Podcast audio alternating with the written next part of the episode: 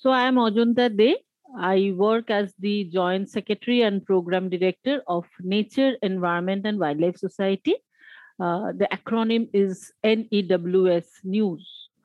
And since nineteen ninety-one, actually, we are working. And uh, I uh, particularly come from a background which was not directly associated with conservation science, but I was an avid traveler. I used to trek a lot in the Himalayas. And while exploring the Himalayas, I found that a lot of things are changing, like the glaciers are receding. Uh, there is huge deforestation. There are dams being built, which are uh, altering the ecology of the area. And, uh, and it was not a good sight for me, being a lover of nature. So I was looking at uh, various ways as to why is it happening, how is it happening, what can be done to prevent it. And then I came across uh, our secretary, Mister Bishwajit Rai Choudhury of NEWS. And uh, I got slowly, slowly involved in the activities, and the mangrove ecosystem of Sundarban was very close to us. And I often used to go there. We were then working on uh, tiger straying and uh, other projects. It was not like mangrove conservation. When I started initially working there, it was on olive ridley turtle, uh, wildlife conservation projects we were working on. But when we were working there, I saw that uh, there were a lot of mangrove afforestation programs that were being carried out. And, um, and we thought that, uh, uh, okay, this uh, mangrove plantation that the forest department or other agencies are taking up, they're planting. But very astonishingly, after three, four months, they are not surviving there. We don't see them. So we were thinking that what is happening? They are planting, but it's not surviving. Maybe the mortality is very high. But we, we thought that that is not only the reason. Yes, the mortality for mangroves are high, but that is not the only reason. Uh, we felt that um, there was a need uh, that uh, the communities, the local communities has to be involved, because uh, you plant and then you go away, but who are there to protect it? So we tried to develop a community-based mangrove restoration model from two thousand seven to two thousand nine, and it turned out to be very, very successful. But it was in a very small scale, eighty hectares, one hundred hectares, and then Aila happened. A severe cyclonic storm, Aila. So when Aila happened, it was a A, a tremendous learning for us that all that we have created, all that little, little assets uh, that we had created for the local communities to, uh, to pursue for conservation, to pursue for sustainable livelihoods, had all gone to uh, shambles. There was nothing. The waters, the saline waters had swept away everything. So then we thought that maybe our approach that we are trying to, the way we are working, we have to shift there and try to understand that what is the most important component of the ecosystem where we are working. And for each ecosystems uh, that we have, from the mountains to the deserts, to valley, to urban ecosystems, riverine ecosystems, brackish water ecosystems, deltaic ecosystems, marine ecosystems, wherever you think of, it's an ecosystem, where there is a web of life which are integratedly uh, linked to one another, which cannot serve, survive. The biotic components, the abiotic components cannot survive without the other.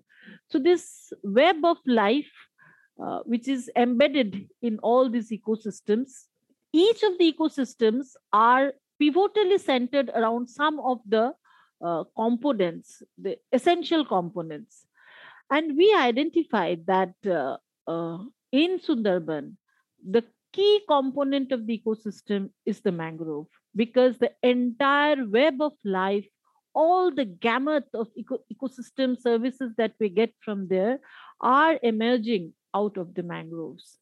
And the mangroves are the typical adaptive uh, features, I would say, adaptive species uh, that are uh, particularly Uh, born in this brackish water ecosystem where the freshwater uh, riverine system gradually melts into the sea.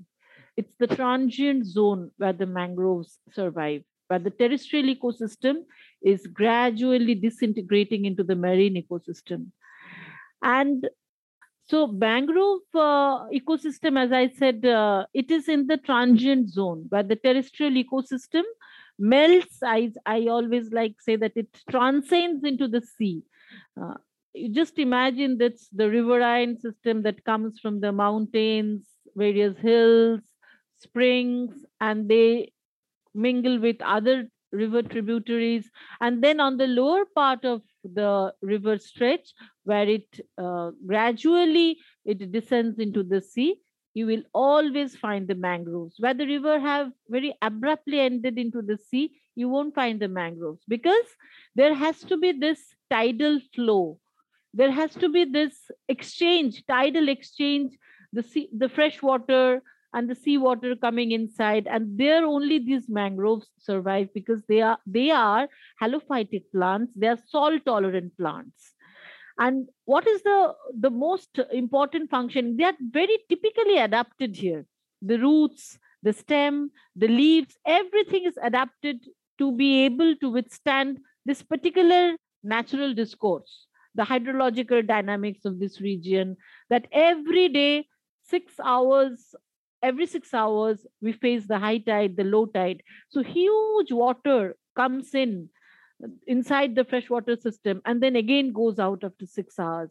So this continuous exchange, and you would be amazed to know that in Sundarban, the tidal amplitude, it varies from five meters to twenty meters. So you just can, can imagine the uh, extent of the tidal amplitude that it happens in some times of the year. So this huge uh, tidal influx, I would say, the tidal exchange and the associated dynamics, only the mangroves can withstand it. No other plant species can take this, because in order to uh, withstand this tidal force, they have the stilt roots so that they can withstand the tidal energy, the wave energy. They have the pneumatophores, because we know that the roots are geotropic, that they go down. But here they go down and again they come up, because they're unable to breathe in that clay soil. And they come up, and they, then only they can breathe. So it's a completely different type of adaptive ways to survive in this ecosystem. Then they have perforated bark, salt glands to extrude that extra salt that they taken while uh, the, uh, the xylem phloem movements, transpiration, everything. And their leaves are also quite, I would say, thicker than the, than the plants from terrestrial nature. So they have thicker breadth of the leaves. And that is the marvel of it also, you know, because uh, when these leaves fall as leaf litter, and we are blessed with the tropical ecosystem, because mangroves always grow in the tropical and subtropical limits.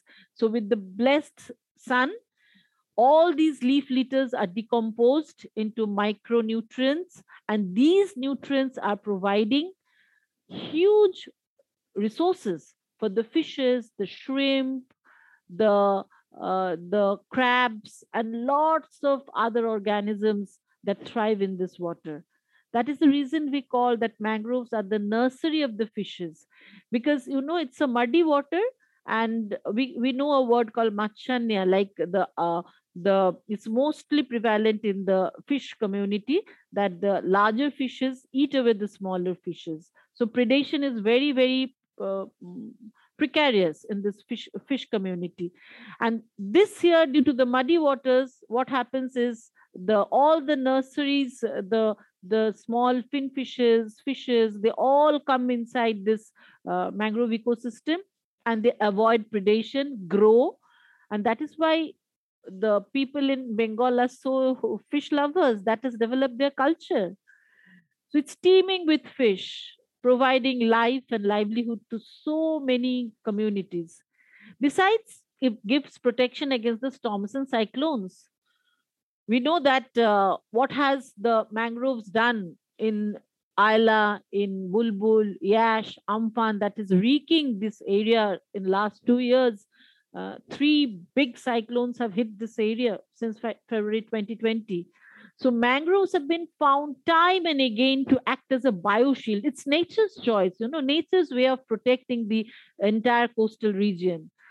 As it, as the wind and the wave, wave energy, it gets dissipated by the mangroves before it strikes the landmass.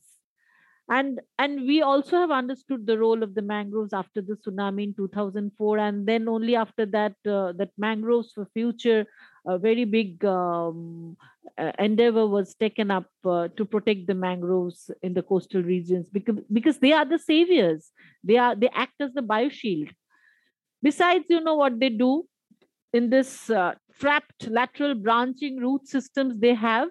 They retain the terrestrial sediments, they recycle the nutrients, so that whatever the polluting factors that have happened in the upper stretches of the river, when they, uh, when they enter the sea, it supports a clear offshore waters. And this in turn favors the photosynthetic activity of the phytoplanktons, as well as the growth and the robustness of the coral reefs, the seagrass beds, the reef fish communities, which again is contributing to the marine ecosystem.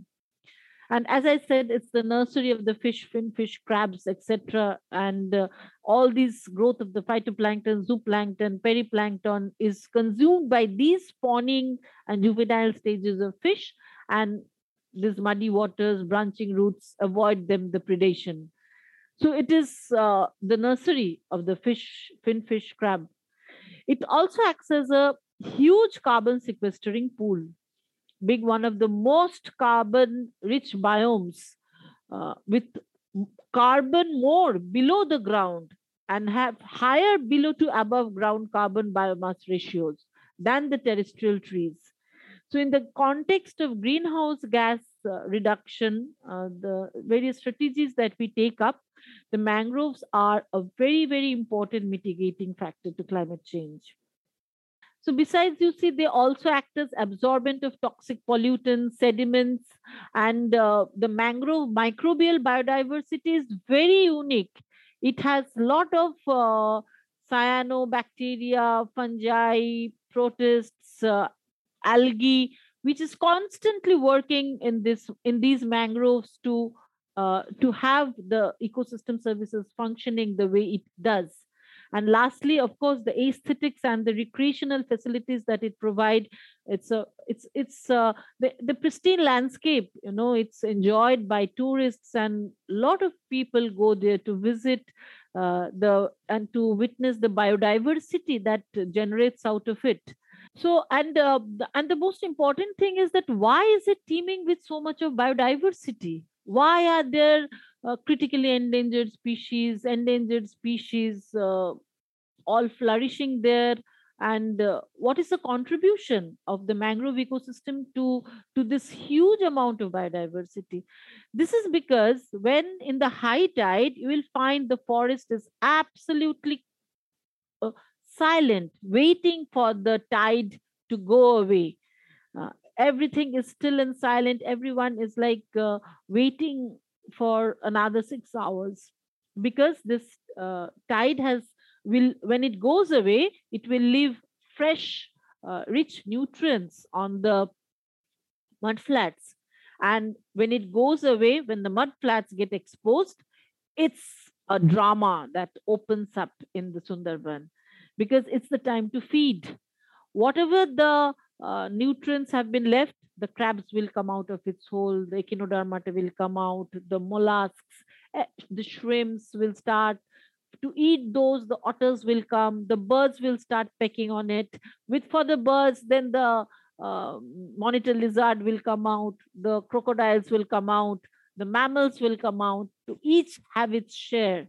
And lastly, we have the Panthera tigris tigris on the top of the um, food chain, the Royal Bengal tiger, the only forest, uh, mangrove forest in the world which has the tiger population, is in the Sundarban.